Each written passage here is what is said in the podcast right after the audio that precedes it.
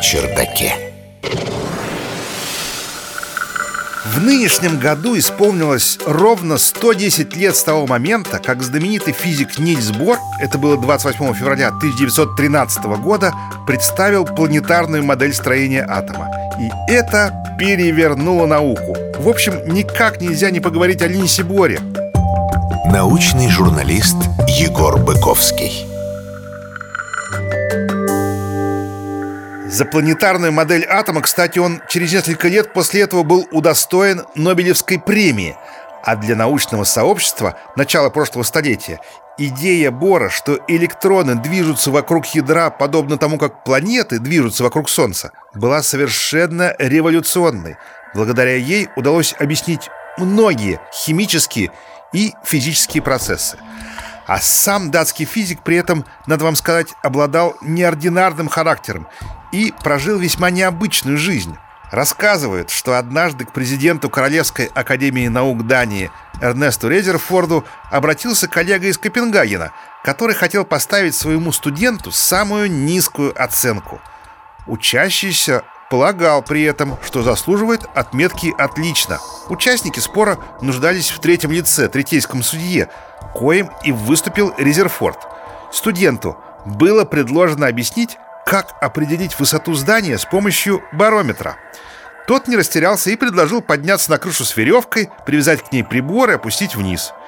Ну и его попросили озвучить еще пару версий, более тесно как бы связанных с физикой. Студент снова не растерялся и предложил целый ворох решений. Во-первых, можно измерить высоту тени барометра и высоту тени здания с последующим решением пропорций. Во-вторых, приложить барометр к стене и сделать отметки, а потом сосчитать их количество и умножить на длину барометра.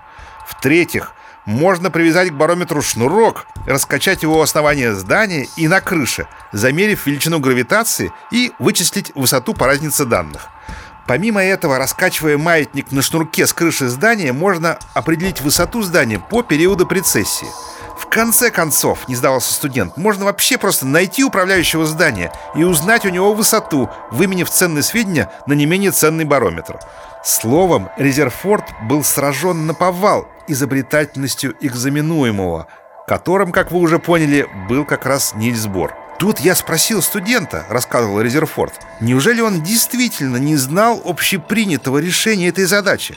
Он признался, что знал, конечно, но сказал при этом, что сыт по горло школой и колледжем, где учителя навязывают ученикам свой способ мышления.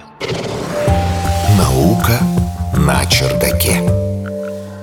Ну и вот вам еще несколько говорящих фактов о Боре. Самой большой опасностью для человечества Нильс Бор считал фашизм.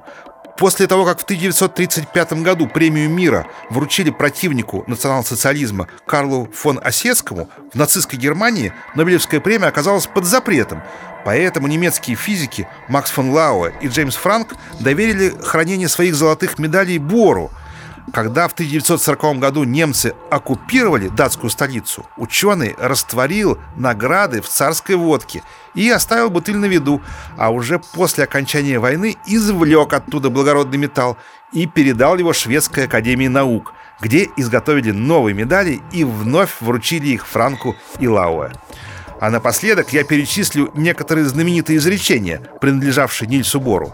Например, Эксперт — это человек, который совершил все возможные ошибки в некотором узком поле. Если квантовая теория не потрясла тебя, ты ее пока просто не понял. На свете есть столь серьезные вещи, что говорить о них можно только шутя. Очень трудно сделать точный прогноз, особенно в том, что касается будущего. И последнее. Пусть атом будет рабочим, а не солдатом. Прекрасное изречение. Наука на чердаке.